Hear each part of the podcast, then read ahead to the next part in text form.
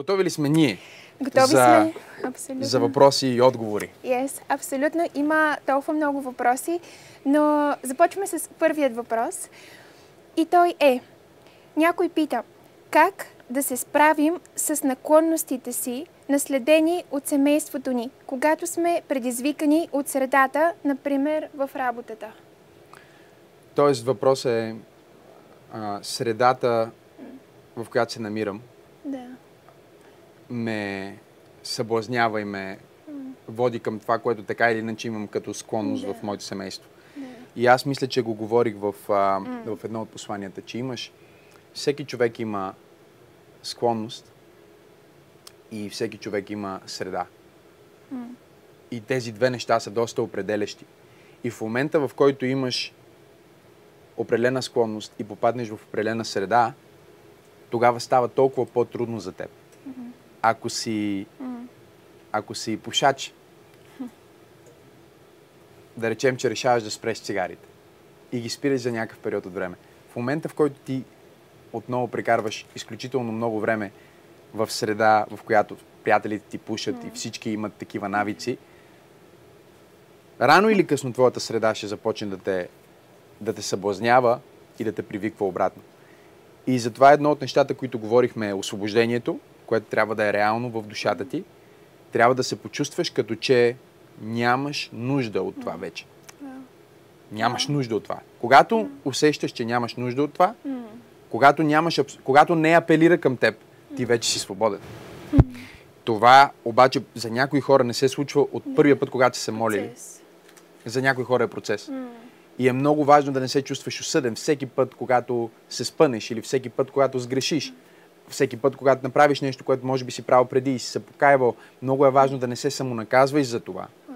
И да се самобичуваш, защото колкото повече се осъждаш, толкова повече ще правиш онова, за което се осъждаш. И колкото повече се обичаш, толкова повече ще правиш нещата и ще бъдеш човека, който обичаш.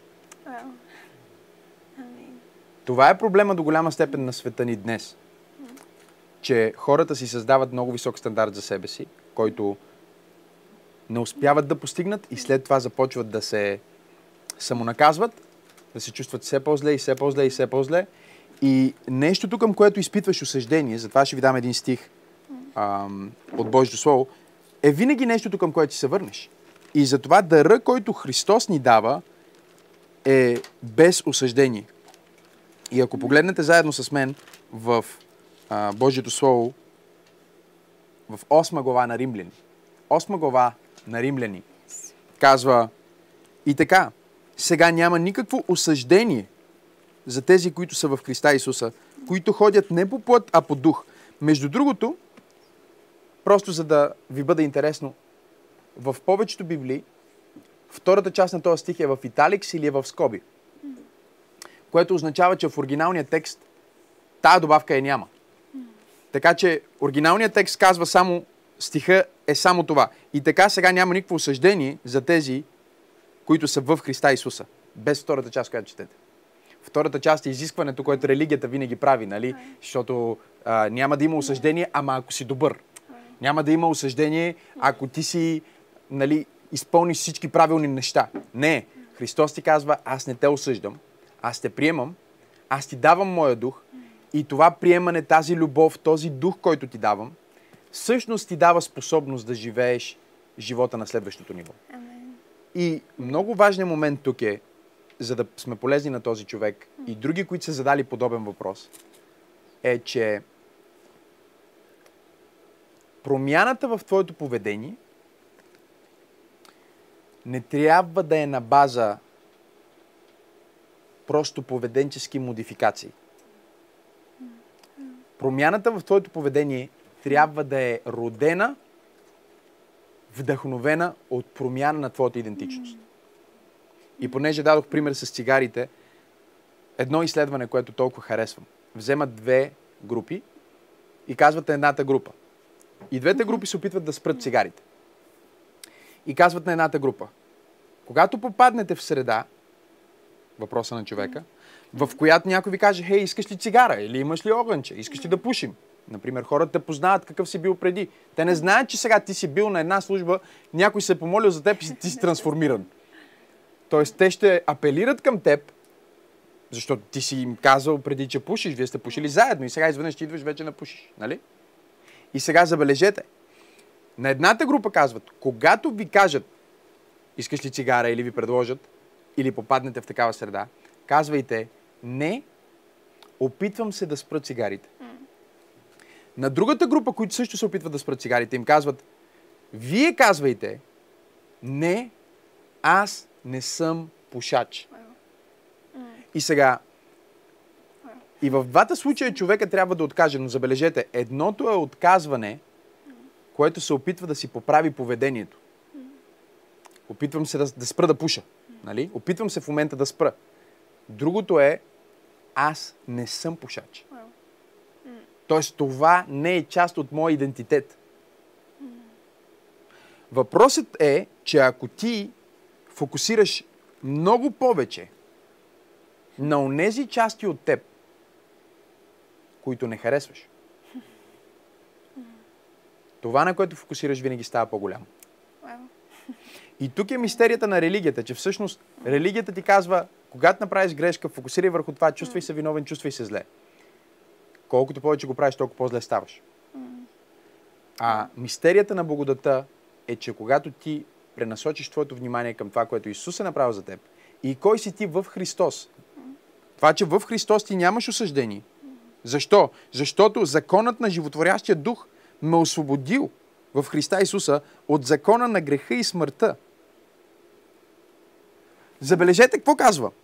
Понеже това, което бе невъзможно за закона, поради това, че бе отслабен чрез плътта, Бог го извърши, като изпрати сина си в път, подобна на греховната, и в жертва за грях, и забележете, и осъди греха в плътта. Какво се случва тук? Нека го перифразирам, за да го разберем. Апостол Павел ти казва, че всъщност, когато Исус дойде, той направи онова, което никой човек не би могъл направи, което да е перфектен, да е съвършен. В своето съвършенство обаче той понесе твоите и моите грехове и използвайки онова, което по принцип е часовника на смъртта в, в нас, което е тялото. Това е което умира. Затова ние имаме време на земята. Духа ни няма време. И затова ти можеш да си на 50 години и да ме слушаш в момента и ти не се чувстваш по-стар. Духовно и вътрешно. Но в момента, в който се опиташ да правиш някои неща, които си правил, когато си бил на 28, не можеш да ги направиш. Защо? Защото в тялото ти има естеството на греха. Към тялото ти апелира средата. Нали? Защото изкушенията са, имат три происхода. Едното е света, което е средата. Второто е твоята собствена път. И третото е духовното изкушение, което дявола прави чрез, а, чрез нечисти сили. В момента, в който ти обърнеш внимание на това, което Исус е направил за теб и декларираш тази идентичност за себе си. Например, отиваш на работа и ти казват, искаш ли една цигара? Аз не, аз не съм пушач. Ма как бе ти преди? Е, преди, но аз вече не съм пушач. Mm. Съм свободен от. Yes. Веднага ще има един малък, гаден, мазен глас, който ще ти каже. Ма сигурен ли си утре, ако случайно запиши? нали? Ако не се получи.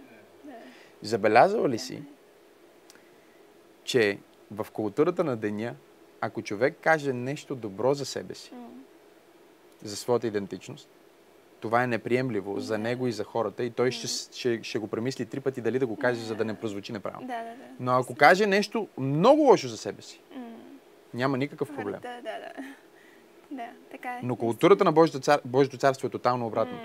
Така че а, това е едното, защото средата в крайна сметка ти рано или късно ще попаднеш в среда, в която ще имаш събар. Абсолютно. Второто нещо е смени своята среда. И тук идва важността на общението между вярващи хора, за което сме говорили толкова много в а, тази поредица. Защото това е едно от нещата, които ни защитава. Всеки човек на планета Земя има основна нужда да общува с други хора.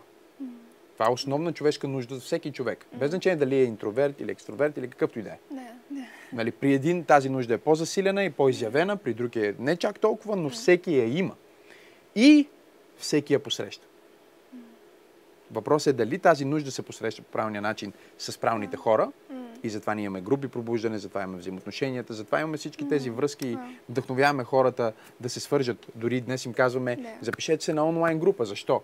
Защото ако не си на онлайн група с християни, ще говориш с някой друг. И закона на битие е, че всеки път, когато ти не говориш с Бог, е дявола идва за да ти говори.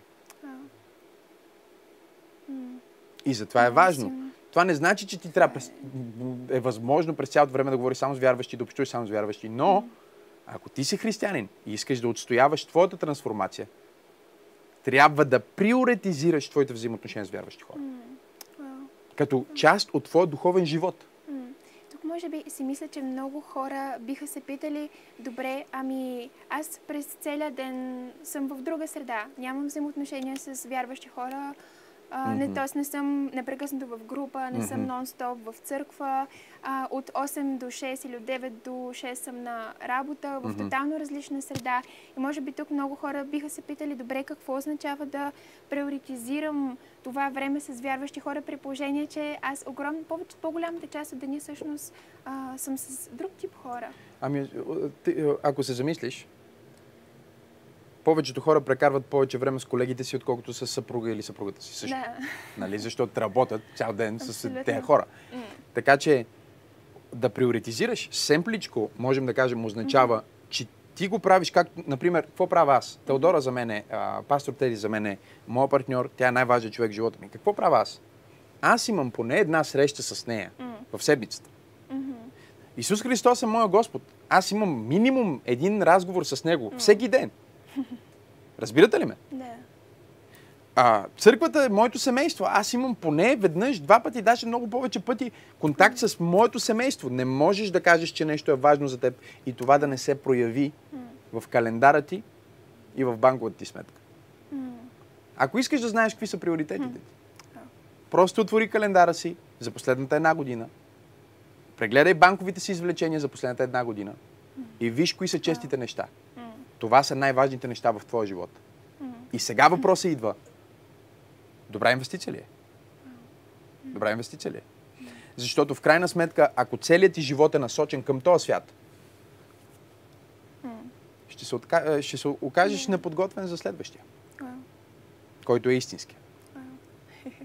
Чудесно. Ами, мисля, че това отговори а, преизобилно на въпроса. Благодаря много за отговора. Може би да минем към следващия въпрос. Супер, да. Чудесно. Вторият въпрос е, редовни сме в дарението и десятъците си, но все още виждаме как при наличието на пари все нещо става и сме в затруднение.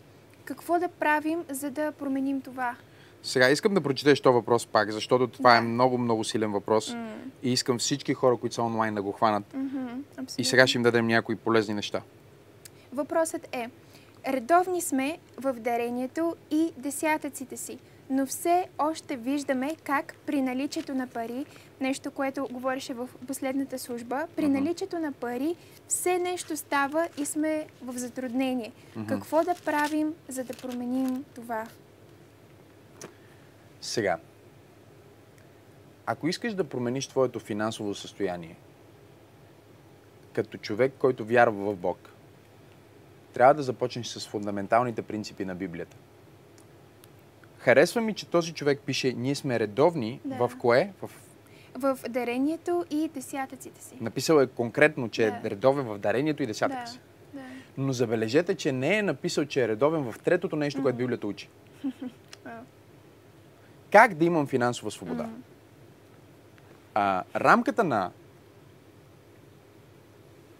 на финансовата свобода се състои от три основни компонента, за да го направим изключително елементарно за всеки един. Да речем, че получаваш 1000 лева заплата. 1000 лева заплата в София не е много достатъчно, но да речем, че имаш 1000 лева. Окей. И човека, вижте какво казва. Когато аз си взема моите 1000 лева, жена ми взима нейните а, 1500, имаме тези 2500 лева, нашето семейство. Да. И все така става, че парите не ни стигат. И аз съм сигурен, че има много хора, които могат да се идентифицират с това. И това, което аз открих е, че много често, когато човек е верен в десятъка си, което са 10% на Бог, и в дарението си, което е доброволния му принос, който също е окей да бъде 10%, 90% от случаите е защото пропуска третото най-важно нещо в финансовата свобода. Което Библията говори толкова много за това, че просто ако вземем да четем всички стихове, а, ако вземем да четем всички стихове, няма да ни стигне времето. Но един стих, който ще прочетем, е в 6 глава на притчи. 6 глава на притчи и забележете стиха в а, 6 глава на притчи, 6 стих. И там се казва така. Иди при мравката, о ленивецо, и размишлявай за постъпките й и стани мъдър. Тя няма началник, нито надзирател или управител, но приготвя храната си лете. Става дума за зимата. И събира яденето си по време на жетва. Сега, тук ни се дава третия компонент. За да го запомните лесно, си напишете ДДС. Финансовата свобода влиза в тази рамка с, с три компонента. ДДС. Първото да е десятък, което буквално означава 10% от цялата ти печалба, които ти даваш обратно към Божието царство, давайки го на твоята църква или църквата, от която се храниш. Текста, който е в а, а, има един текст в Стария Завет, който го описва много хубаво, казва в хранилището. С други думи, там откъдето вадиш храна, там си даваш десятъка. Нали? Ти не си даваш десятъка някъде другаде, ти го даваш там, откъдето се храниш, в хранилището. И това е елементарно. Само един много религиозифициран християнин няма да го разбере. Елементарно е, защото ако се храниш в KFC, не излизаш след като си поръчал бургера в KFC и си ял там а, пържено пиле, не пресичаш улицата, за да си платиш сметката в Макдоналдс. Където си ял, там си посял, там си си платил. Нали така? Yes. Защо? Защото това е начина по който ти получаваш. И това е много елементарен принцип, който веднага много християни ще кажат, о, това е, това е в, нали, десятъка е в закона, това не е в Новия Завет. Да, да има десятък в закона. И да, не пише много за десятък в Новия Завет.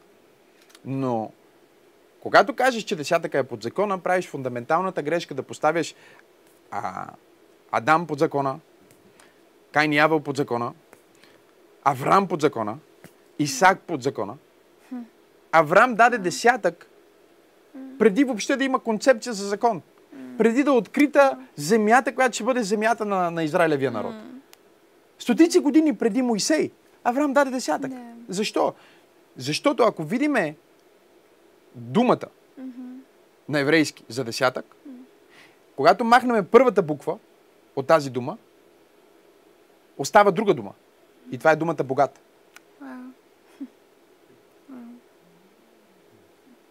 Когато вземем еврейската дума за десятък и махнем първата буква, това, което остава е богат. Така че първата ти стъпка към финансова свобода е да осъзнаеш, че Господ Бог е твой източник. И целият смисъл на този десятък не е просто да даваш пари нали, на църквата, а е в онова, което тук що говорихме с теб. Ти отиваш на работа и взимаш 2000 лева заплата. Защо получаваш тези 2000 лева? За 168 часа, които си дал на твоя шеф. Тоест на час ти си получил определена сума. Без значение какво работиш. Дали си IT, дали си а, фризьор, дали си чистачка. Ти не продаваш просто твоята услуга. Ти продаваш твоето време.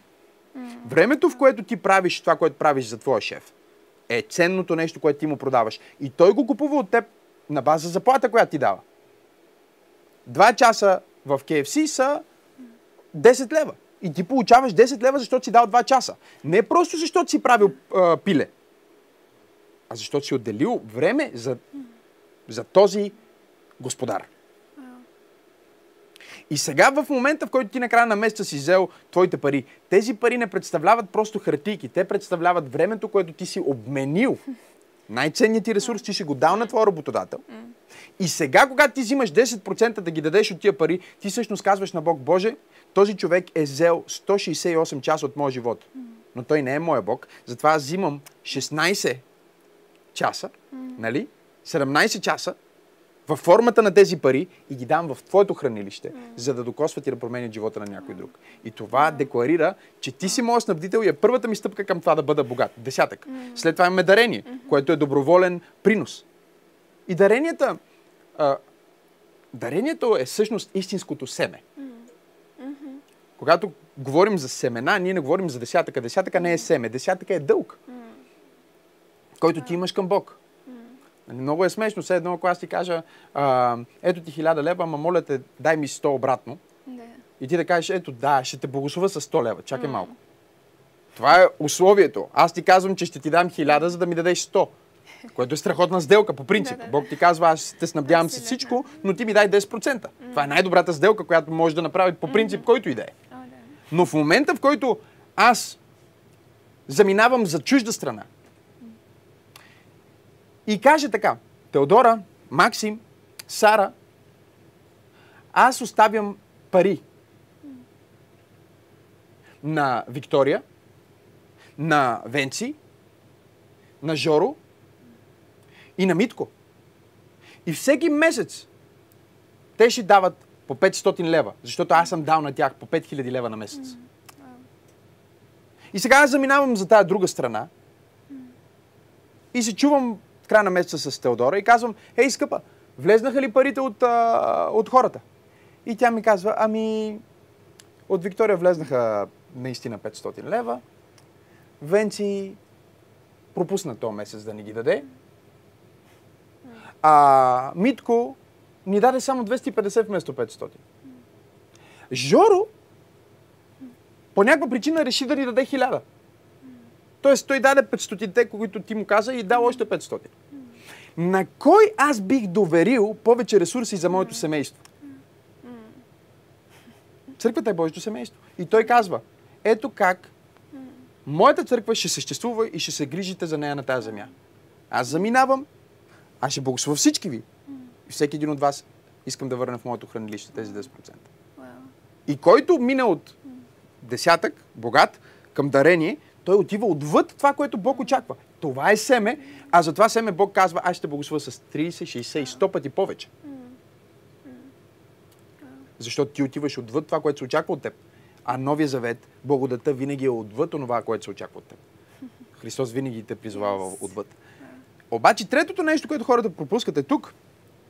И затова имат финансови проблеми, защото те дават си десятъка, дават си дарението, но нямат личната дисциплина да спестяват. ДДС. Десятък, дарение, спестяване. Yes. М. И аз го формулирам по този начин. 10% десятък, 10% дарение, 10% спестяване. 10% спестяване е абсолютния минимум. И тези 10% са предвидените от мравката. Забележете, във времето на жетва, вижте какво прави. Събира яденето си. Чуйте го. Не изяжда яденето си. Събира яденето си. Въпросът никога не е в това да имаш достатъчно приходи. Може би има някой случай, в който просто толкова малко пари изкарваш, че трябва просто да си намериш друга работа, за да се справиш. Но в повечето случаи е защото ти си попаднал в капана на това, сега изкарвам повече пари, но също, също харча повече пари и нищо не заделям. И накрая няма. Но ако ти спазваш този принцип, това означава, че ако изкарваш, да речем, че изкарваш 2500 лева, както дадохме пример, това в годината са около 30 000 лева. Мисля, че даже може и точно толкова да са. Ако изкарваш 2500 лева на месец, за една година, колко са? Помогнете, че Точно математиката... 30 000. Тръй! Слава на Бога! Нали, а, мислих, че се греша 100%. 30 хиляди лева. Сега 30 хиляди лева с 30 хиляди лева. Може да живееш добре в София с 30 хиляди лева. Забележи обаче нещо друго. Ако ти правиш това, което аз казвам, тогава ти всъщност не си имал 30 хиляди лева, си имал около 20 хиляди лева. Да. Нали така? Малко над 20 хиляди лева. Защо? Защото ти си отделил 3 хиляди лева за десятък. Около 3 хиляди лева, за да даряваш на добри каузи. Да. И си отделил 3000 лева спестяване. Ако нещо се случи, авария, или както, например, на нас с Теди ни се случи а, миналата година. Ние живеем, а, живеем под найем, тогава живеехме под найем и трябваше да си тръгнем от място, което не имахме. И просто имаше обстоятелства, които не ни позволяваха да останем, защото когато един намодател знае, че ще си тръгваш, започва да прави някакви ситуации. И както и да е, нали, ние не искахме да имаме напрежение, къвги. И какво правиме тогава? Аз вада а, няколко хиляди от спестовната сметка, която е точно за такива моменти, и ние отиваме на почивка. Тоест, нуждата изведнъж проблема не е проблем. Защо? Защото аз имам буфер. Сега, сметни това нещо по 10 години. И дори не говорим тук вече за натрупващи се лихви, за инвестиции. Това е спестяване, което е само за черни дни. И сега всички а, нали, а, вярващи в кавички ще кажат, а, не, ние не искаме черни дни, ние вярваме, че няма да има. Напротив, Библията обещ- обещава, че ще има черни дни. Иди, правиш две неща, за да се подготвиш за черните дни. Три неща. Едното е да си верен в десятка си, другото е да даряваш, защото Бог винаги прави така, че дарението ти да се върне към теб, когато най-много ти трябва. И не се връща в същата сума, много по-голяма. Yes. И също така да спестяваш. Защото Бог е промислил за теб в спестяването. В заплатата ти Бог е промислил за теб. И мравката знае. О, колко много храна има. Но вместо да яде, я събира. За кога? Когато няма да има толкова много. Нещо, което много ми харесва, пасторе, което ти винаги казваш, е, че ако не си подготвен, нуждата винаги ще те Мгм. намери. Ако нямаш спестени пари, заделени Мгм. за кола, винаги, за, когато ко- нещо Мгм. стане с колата ти, колата ти със сигурност ще ти се щупи или Да. ще стане нещо.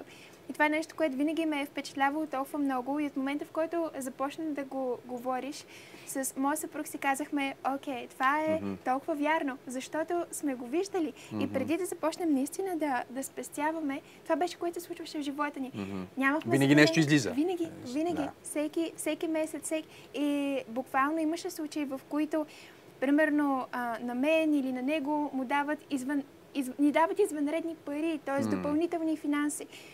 И ние си казваме, супер, ще имаме за нещо, за което сме вярвали, Да. за, или за нещо, за което сме се молили. Обаче, понеже не сме спестили преди това, точно този месец нещо се случва. Се разваля с колата. колата да. Сп- Спира тока. Точно да, така е. точно, точно. И това е Това е. на едно ниво е защото няма добро планиране и на друго ниво е защото липсата създава начин на мислене на липса. Вау. И ситуацията е следната. Колкото повече се чувстваш, че имаш, толкова повече ще имаш. И колкото повече се чувстваш, че нямаш, толкова повече няма и да имаш. Защото това е вече начин на мислене. Бедността няма нищо общо с състоя- състоянието на твоята банкова сметка, но има всичко общо с състоянието на твоя начин на мислене. Така че един човек, и аз съм коуч, ти знаеш на хора, които са светски, които изкарват страшно много пари. И пак парите не им стигат. Аз познавам хора, които изкарват по 30, 40, 50 хиляди лева и не им стигат. Защото като си погасат всички кредити, нали? Защото това, което трябваше да довърша, и след това ще вземем следващия въпрос, е, че когато направиш тия 30%, след това вземи моето правило. Какво е моето правило? Какво е по принцип християнското правило? Е следното. Живей от това, което можеш да си позволиш. Да. Живей под това, което можеш да си позволиш. Ако можеш да си позволиш iPhone 12 Pro, вземи си iPhone 10. Вау. Ма чакай, аз мога да си го позволя. Именно. Когато можеш да си позволиш нещо повече от iPhone 12 Pro, тогава си вземи iPhone 12 Pro. И когато ти живееш по този начин, ти реално живееш в истинско смирение. Сега, за един това може да означава да кара Мерцедес, Да. Защото може да си купи Rolls Royce. Нали? За друг може да означава, че а, кара Opel. Това няма значение. Това, което има значение е, че ти създаваш в съзнанието ти менталитет на някой, който има възможности и е в контрол на своите решения. Е. Аз не обичам да се чувствам контролиран от някаква покупка или нещо, което трябва да направя. Просто не харесвам това чувство. В един момент аз дори преди всякаква по-значима покупка, по-скъпа покупка, с Теди ние сядаме и се молим, разбира се, дали това е правилно, дали сега е времето. И винаги го казваме, окей, Господи, ако това не е момента, просто го оставяме, дори не го желаем. И искаме да видим това дали ще продължи, дали ще остане в нас. И никога не е това, което можем да си позволим. Сега знам, че някои от вас се шокираха, защото си мислихте, ле, толкова неща си позволява. Не, не, не. Това е, това пастор е толкова силно, защото аз мисля, че едно от нещата, които хората в днешно време и въобще обществото ни като цяло правят и това е причината, поради която и влизат в много от тези дългове, Мгм. е точно това, купи сега, сам с Мгм. един клик можеш да влезнеш и да, да поръчаш това нещо, което ще дойде до вратата Да. ти или това е емоционално пазаруване, Да. което виждаш нещо, веднага харесваш го, искаш го Да. и затова това, което ти казваш, толкова много ми хареса, че сядате с пастор Теди и всъщност се молите Мгм. преди, преди, да Преди, направите нали, разбира се, вся- казах, всяка голяма Да, покупка ние се да. молим за всяко нещо, Да, защото някой не се абсолютно. молиш да си купиш дъвка или не, но Да, да, да. Идеята е следната. Когато ти имаш точно този майндсет, който ти го дефинира много правилно, ти вече си свободен финансово. А Финансовата свобода се състои повече в начин на мислене, отколкото в състоянието на банковата ти сметка. И не мога да го повторя достатъчно много пъти. това е много силно. Знаеш ли защо се скъсват от работа повечето хора? За да имат колата, къщата, каквото и да е. Но всъщност истинската причина. Защото тази кола ги кара да се чувстват свободни. Или тази къща им показва, че са свободни. Или нали, този телефон им показва някакъв статут. Идентичност. Божието царство ни казва, вземи статута преди статута. Ти вече имаш статут на принц. Обхождай се като такъв. Имай мир с себе си и с Бог. И ние сме живяли с пастор Тери в, а, щях да кажа 30 квадрата, но не знам, 30 може би не сме живяли, но сме живяли в много малко и в малко повече и в много повече. И винаги е било под това, което можем в момента да си позволим. И това е една стратегия на, на финансова свобода, която аз спазвам от 15 години. Аз станах пестелив на 15 годишна възраст, когато всъщност станах самостоятелен, започнах да проповядвам и осъзнах, че аз съм като мравката. Нямам някой, който да ми гледа да ми казва какво да правя. Нали? Това е идеята. Казва, виж мравката и се научи от нея. Защото мравката няма началник, няма баща. Нали? Аз нямах някой, който да дойде да ми обясни, управлявай си пари така, спестявай ги така. Не, не, не, не. И аз чета историята на Йосиф и чета 7 години ще има изобилие и 7 години ще има липса. И си казвам, окей. Аз вярвам Библията до ден днешен, нали, просто като, като бях и тинейджър, я вярвах по начин, по който а, абсолютно, напълно буквалистично, по-детски. И това ми е помогнало изключително много, защото ме направи много радикален за един определен период от време и това ми даде страшен кикстарт в живота. Да. Така че аз си казах, ако Йосиф е имал 7 години, значи това значи, че в моя живот задължително ще имам 7 благословени и 7 трудни. Аз го приех. И си казвам, значи сега в кои съм? Сега съм благословените. Окей, нека кешираме. И аз практикувам това от 15 годишен. И финансовата свобода, която имам днес, е до голяма степен за, не защото сега изкарвам много пари през бизнес консултиране, през коучинг и нещата, с които се занимавам. Не. До голяма степен е защото тези малки принципи и правила, които съм си изградил преди 10 години, ги спазвам до ден днешен. И това е много важно.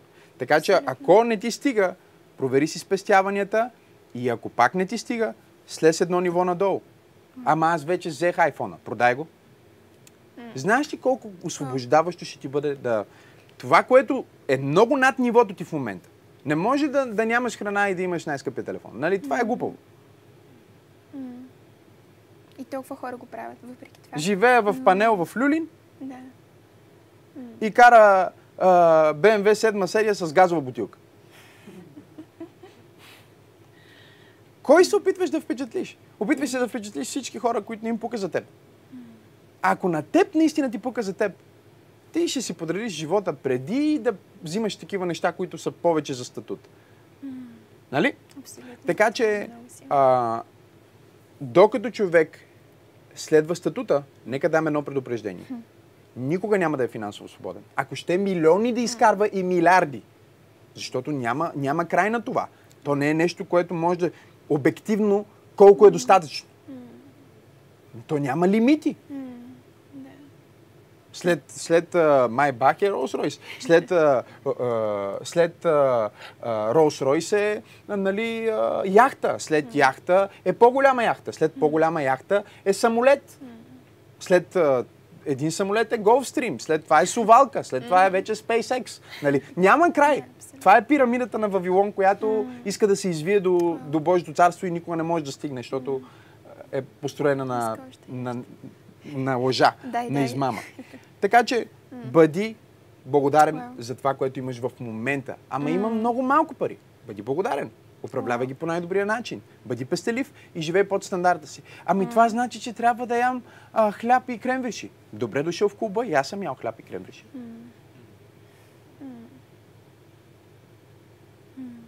Оня ден минавах покрай едно място, където си взимах кебабчета по 50 стотинки.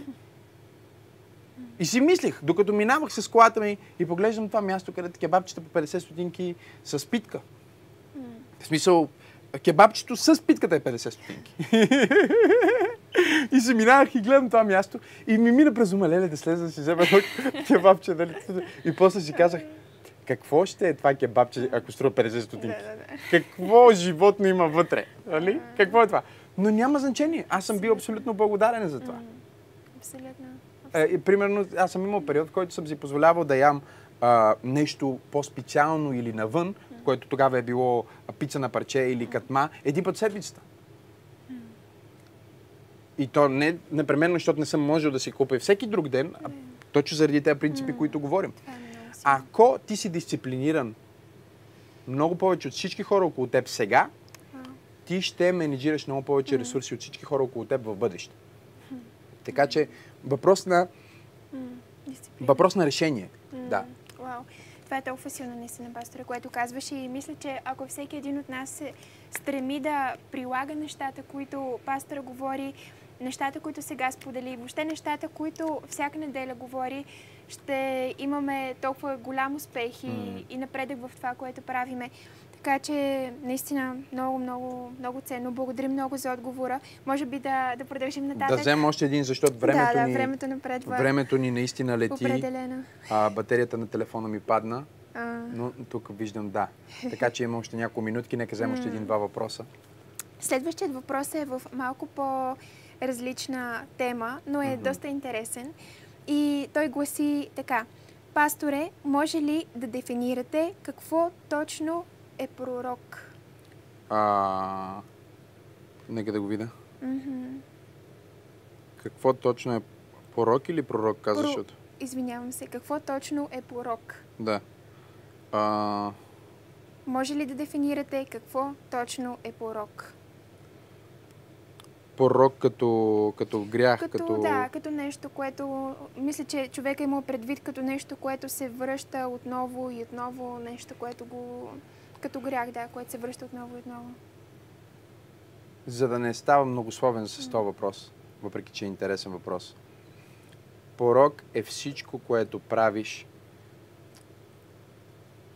което в последствие те кара да се чувстваш зле. Вау.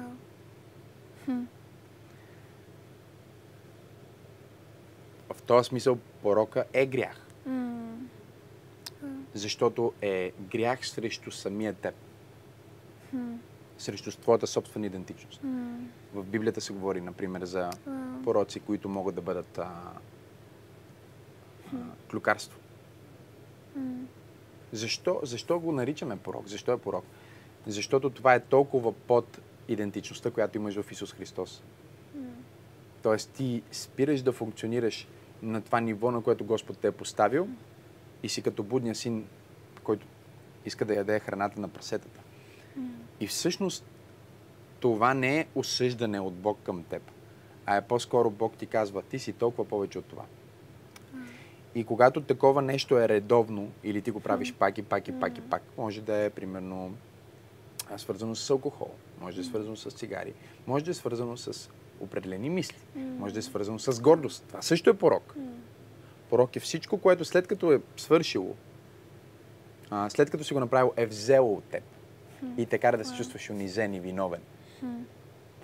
И всъщност пороците са в животите на хора, които не са открили как да снабдат конкретната нужда. Порока обичайно обслужва някаква нужда, която човека има. Аз не познавам, все още не съм срещал човек, на който просто много му харесва устата му да мирише на кенев, дрехите му да миришат. На пушек, здравето му да се разрушава. И много му е приятно да дава пари за цигари. Аз не съм срещал такъв човек. Всеки човек, който познавам, който е пушил или пуши или иска, например, да спре цигарите, иска да ги спре, защото осъзнава, че пушенето убива. Нали? То е на всяка котика е, е, е, беше написано преди поне, не знам сега дали се още е така. Да. Така че в един момент ти си казваш, Бог, а, едва ли не, Бог сега срещу мен ли е, защото аз пуша? И това е неправилният начин да го мислиш. Да. Нали? Правилният начин да го разбираш е, ако ти си баща, би ли искал твоето дете да пуши? Ако ти си баща, би ли искал твоето дете да шмърка? Ако ти си родител, би ли искал твоето дете да гледа порнография и да е пристрастено към порнография? Ако ти си родител, би ли искал твоето дете да има гордост? Ако ти си родител, би ли искал твоето дете да има самосъжаление? Никой нормален родител не би искал неговото дете да е зависимо от каквото и да е и да се, да се чувства като че трябва да си снабди нещо по някакъв, с няк, а, някакъв външен начин. Това разрушава душата. И ние го знаем на чисто родителско самосъзнание го усещаме. Ти си родител и видиш детето ти, че се навежда, както всички бебета правят, и е намерил едно а, кучешко изпражнение и го взема и ще тръгне да го яде, ще стоиш и ще кажеш браво ли, ще се радваш ли? Не! И защо няма да се радваш? Не защото мразиш детето ти, не защото го съдиш, а защото казваш, ти си толкова повече от това. Това не е твоята храна. Това не, няма да засити твоя глад, това няма да ти е вкусно. Това ще те направи да меришеш, това ще ти вземе повече, отколкото ще ти даде. Това е порок. И затова е порок. И когато ти осъзнаеш, че порока всъщност обслужва някаква нужда, обслужва някаква нужда, т.е. един човек пуши, защото е стресиран и когато е под стрес, не знае как да се а, справи с стреса и затова пали цигарата. Другия, когато има проблеми на работното място или страхове, с които се бори, не може да спи и затова си налива уискито. И цигарата, уискито, тези неща, сами по себе си, те не са фатални и чак толкова опасни и греховни. Например, Кока-Кола е по-вредна от една цигара, нали? Една, една чаша Кока-Кола, според мен е по-вредна от това да изпушиш една цигара. Може и да греша, но поне така предполагам. И все пак, нали, ние сме. Окей, пиеш го, няма проблем. Въпросът тук е следния. Какво посрещаш с това? И ако ти си християнин и все още посрещаш твоите нужди по този мизерен начин, ти нараняваш сърцето на твоя баща, защото той казва, ти си толкова повече от това. И тогава въпросът става, добре, как да посрещна конкретната нужда, нали? Как да запълня къщата, как да запълня стаята. И обичайното, което дефинирах в поредицата, е, че нуждата не е от то, от нещо, а е от някой. Тоест, вместо да запалиш цигарата и да започнеш да пушиш като комин, да си вредиш на здравето и да си плащаш за това. И това е невероятното нещо е как човечеството е стигнало до едно ниво, в което вижни градовете, които сме построили, инфраструктурите, самолети. Колко, колко, колко самолета има във въздуха, във всяка една секунда се разминават. Цялата тая оркестрация е направена от хора. И някой, който е там, някакъв инженер, който е учил 10 години, 20 години, който е супер умен човек, е стресиран и стои. Защо?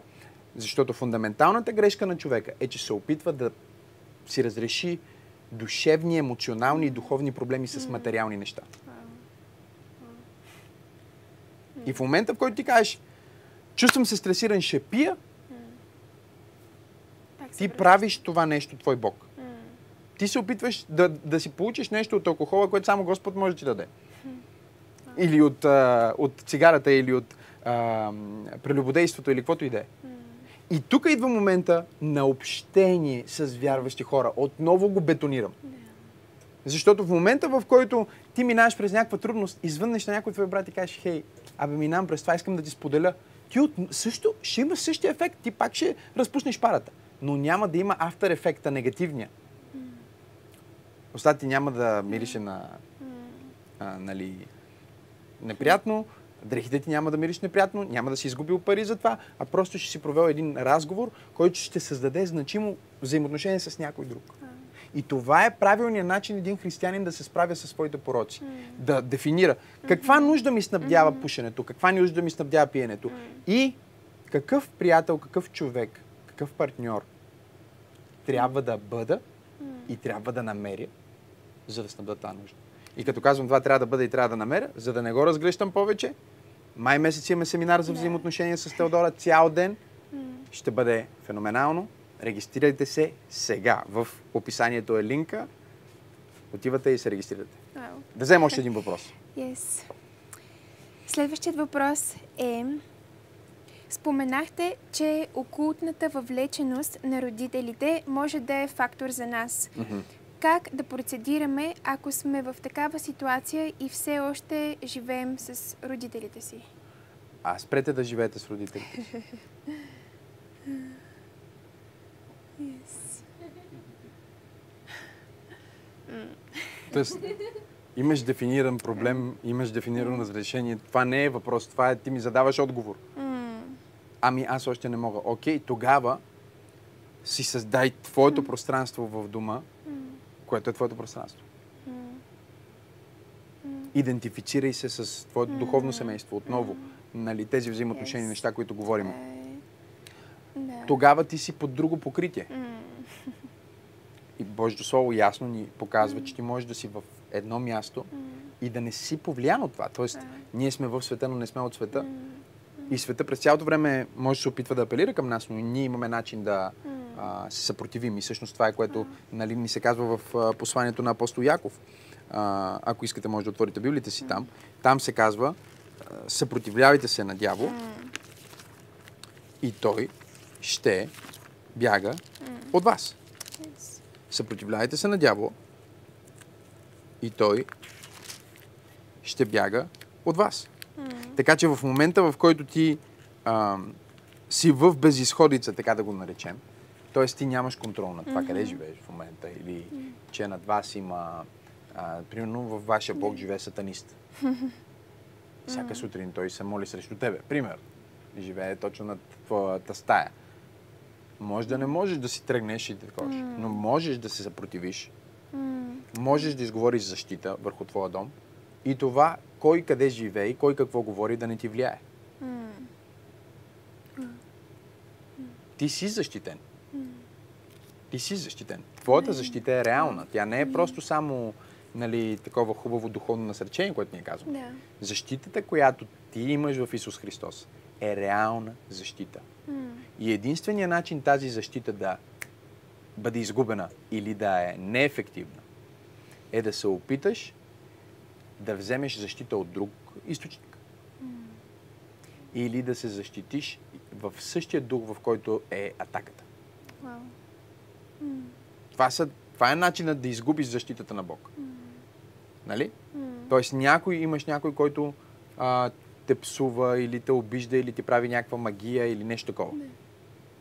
Двата начина е, ако ти отговориш в същия дух, тогава Христос не те защитава, защото ти се защитаваш с тъмнина, не можеш да победиш тъмнината.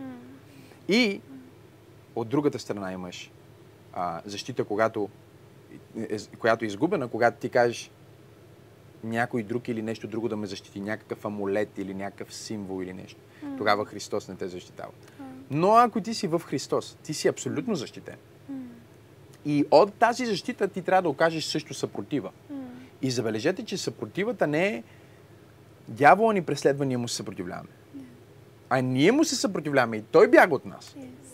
Така че Библията ясно показва, че ти имаш сила в името на Исус. Ти имаш сила в, а, в твоята позиция като дете на Бог, като християнин. Но трябва да а, упражниш тази сила, трябва да използваш тази сила, за да бъде, за да бъде ефективно. Ефективно. Да вземем още един въпрос или два. Да. А, Не знам как се движим с времето, има още малко време. Имаме- Интересно ли ви е? Коментари има ли? Аз вече нямам, нямам Ами, ток да, в телефона. хората, хората пишат общо взето непрекъснато. Дори има, има няколко човека, които са задали въпроси в коментарите. Може да вземем някой. Под лайфа може Шервайте да точно вземем. сега с вашите приятели и нека, може би ще вземем... Айде да вземем един от лайфа, искаш ли? Добре. Спонтанно избери един. Добре. Нека да погледнем. Хм.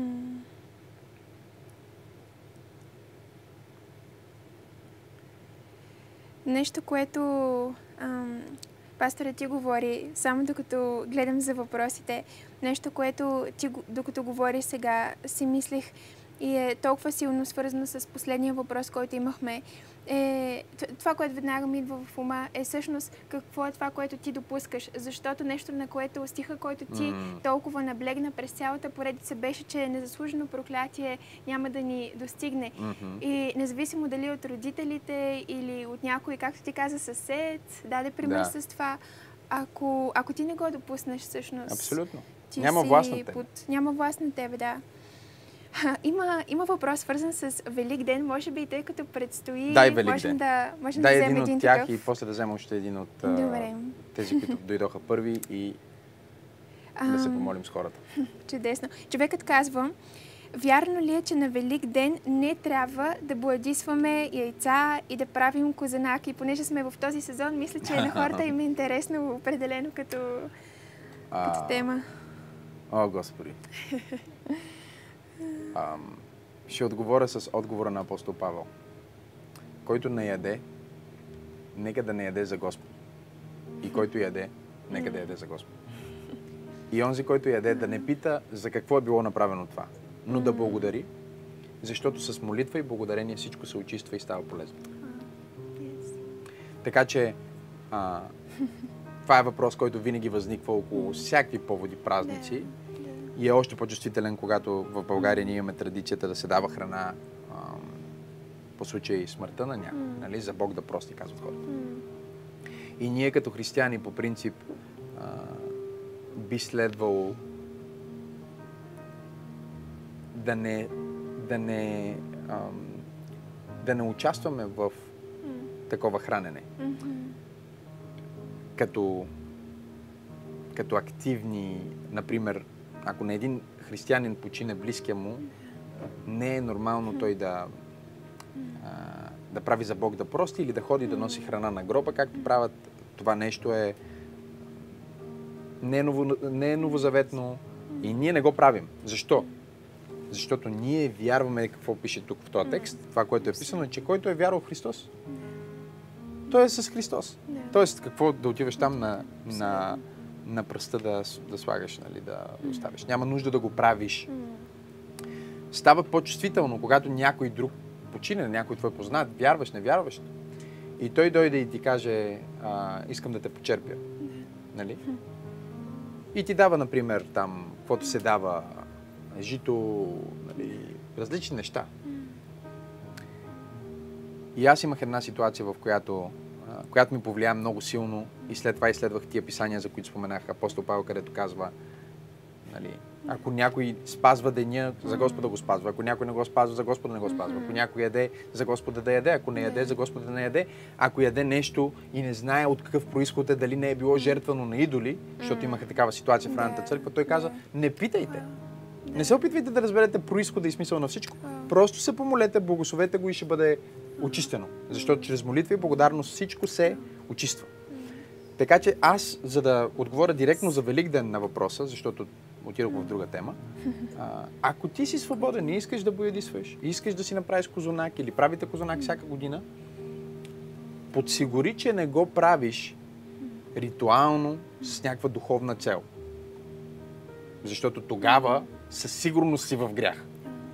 Тоест, ако ти вярваш, че тези яйца, като се чукате с яйцата и вече ти си станеш много здрав и изцелен, тогава ти си в суеверие.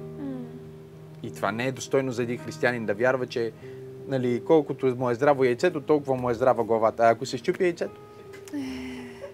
Ще щупиш главата ли? Какво?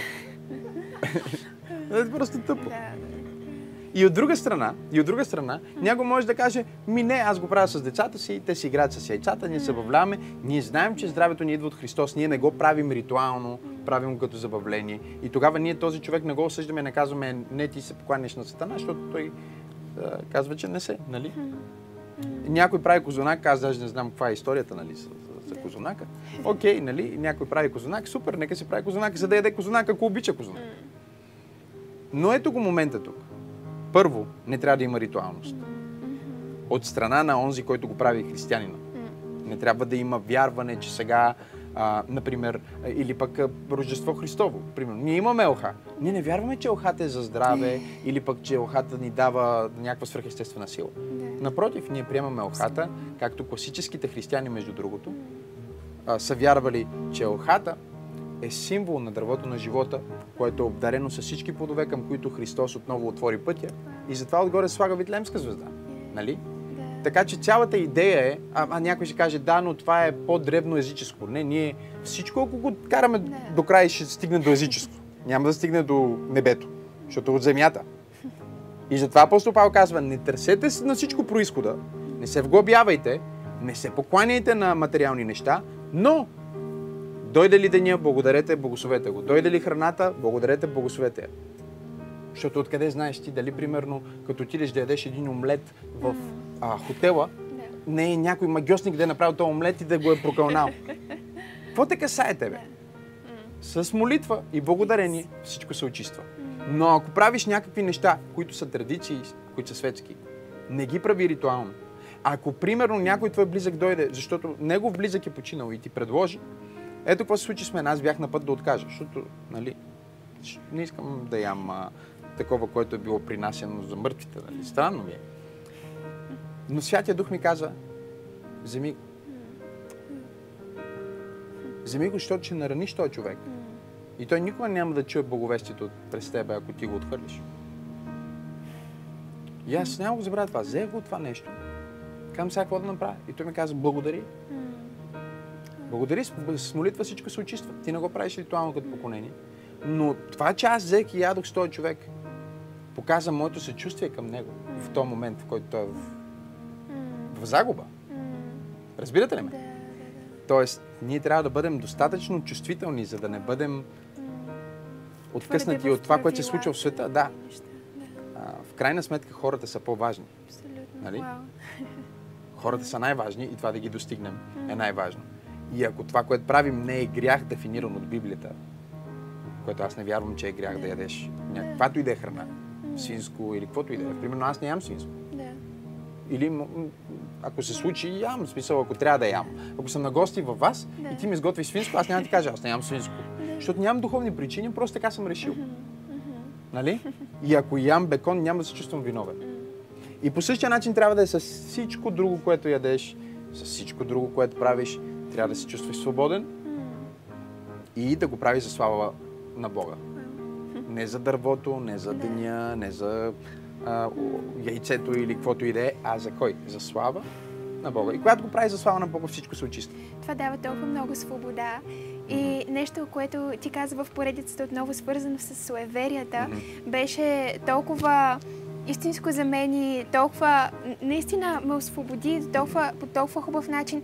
Ти каза, хората много често изпълняват тези неща, които са, примерно, мартинички за здраве Да. или свещ за някой, който е починал, защото те се опитват да направят нещо, което се случва и могат да го Почувстват. вземат в невидимото, Да го да, да го видят. Те се опитват да го видят по някакъв начин и да го изкарат в материалното, в естествения свят, за да могат да го видят, да го пипнат, да го усетят, да го почувстват, вместо просто да повярват на Бог. Всъщност това, което трябва да направим като вярващи хора и това, което ти говори до сега е просто да повярваме на Бог, за това, че да, може да има неща, които а, по, в, в първия момент по-човешки може да си помислиме, ама това е окей ли? И ако Библията не го дефинира ясно като грях и като нещо, което е противно на Божието Слово, тогава а, Да. вече... Нещо повече, просто защото в тази поредица, а, на база това, което ти каза сега също, няколко пъти говоря за окултното. Има разлика, и то много съществена разлика, между това някой да бъде въвлечен в окултизъм и това да спазва някакви ритуали, които дори от някои християнски църкви са приети като християнски. Защото а, те имат езически происход, но са християнизирани. И тук идва един много важен въпрос. И въпросът е следния. Кое е първо? Яйцето или пилето? Говоря, Да. давам го със светския, Да. със светски език. Сега, хората в света могат да философстват и да се чудат, но ние знаем със сигурност кое е първото. Ние знаем, че пилето е първото. Нали? Защото в нашата книга пише кое е било първото. Да. Така че ако приемаме какво пише в нашата книга, ние приемаме така. И това улеснява нещата много. Защо? Основният елемент на религиозните хора, които пък ограничават допълнително, там където Бог не ограничава, те ограничават. И казват, че е страшно да имаш елха. Страшно е, ако имаш, ако не дай си Боже, а, си имал във вас боядисано яйце или някой ти е подарил, нали? Трябва да го щупиш, да го изгориш, Да, това е да. магиосно. Не. Въпросът става много семпъл. Ако ние проследим творението и всичко това е в творението, един въпрос. Кой създаде творението? Кой създаде. М. И когато го създаде той, какво каза? За всичко, което създаде. Че е добре. Така че няма нищо на тази планета, което са, по само себе си е зло. Но е духовната енергия и смисъл, който човека влага, което го прави добро или зло. Защото той е твореца. И всъщност идолопоклонничеството е когато ние не разпознаваме Бог като творец и вместо да благодарим на Него за елхата, за яйцето, Да. за хляба. Благодарим на хляба или на яйцето или на елхата. М. Това е истинското, а, ис- истинското езическо учение е да се покланяш на, матери... на материята, на това, на видимото, на създаденото, а не на Създателя. Това е идолопоклонство. Следваш ли ме? Да, абсолютно. Така че един човек, който е новороден християнин, е в идолопоклонство само в момента, в който вмени неща, които може да получи само чрез Бог на нещо материално. И тогава това материално нещо се опоручава. То не е зло по естество. Няма нищо лошо в а, камъка, но може да ти щупа черепа и да умреш.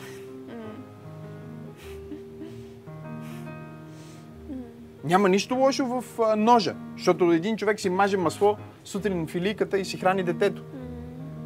А друг взема с нож и убива друг. Тоест ножа няма морална позиция да каже аз съм добър нож, аз съм лош нож. Нали, не е създаден по този начин. Не е вложен този смисъл в материята. Смисъла на материята е да бъде одухотворена. Всеки път, когато се одухотворява от хора пълни с Божия дух, материята се откупва и служи на Бог.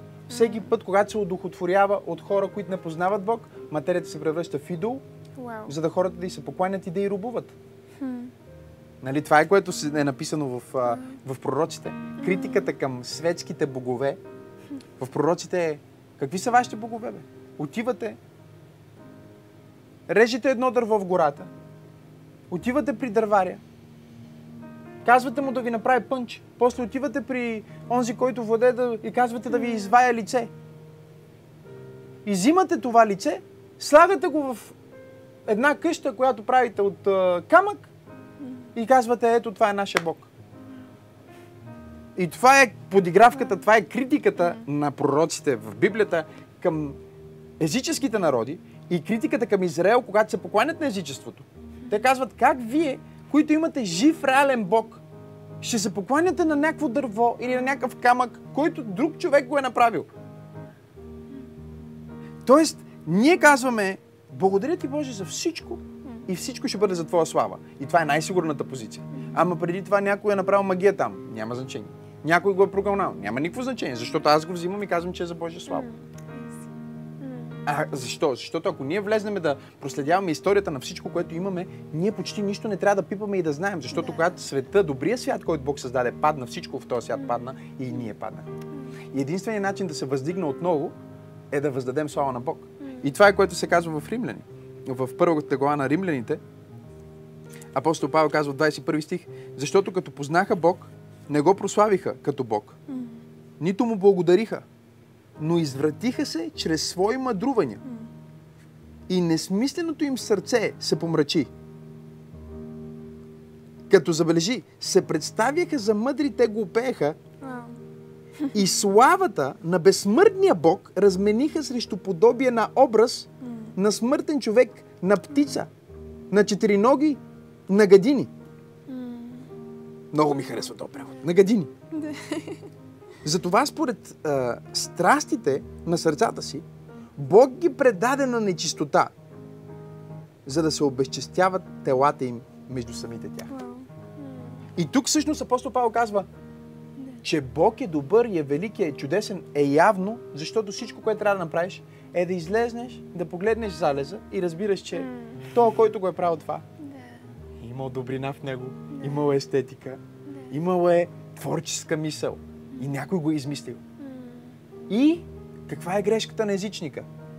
На суеверния човек, който не познава Бог. Че той взима тази картина, нали? Взима едно дърво, рисува го, залеза, слага си го вкъщи и започва да казва, о, покланям ти се залез. Когато гледам залеза, ще получавам от енергията на слънцето, за сина на... И почва да си създава вече цяла идеология и религия от красотата на творението. Какво прави човека, който познава Бог? Той поглежда творението. И вместо да дава слава на творението, казва слава на Бога. Колко е красив този залез. Колко е красив този океан. Бог, моя Бог как е създал това небе. Всяка птичка как е направил по уникален начин. Вместо да се покланя на четириноги и на животни, той разпознава, че животните са Божие творение. И нещо повече. Човека отива една стъпка по-далеч и признава себе си като удохотворена материя, когато познава Бог, и казва колко чудно и славно мен си ме направил. Когато можеш да дадеш слава на Бог за теб, сам, тогава ти наистина си опознал Бог. Ти наистина го познаваш, защото кажеш колко чудно и славно си ме направил и такъв какъвто съм. Аз съм за теб. Аз съществувам да ти дам слава. Дървото съществува да ти дава слава и аз съществувам да ти дава слава.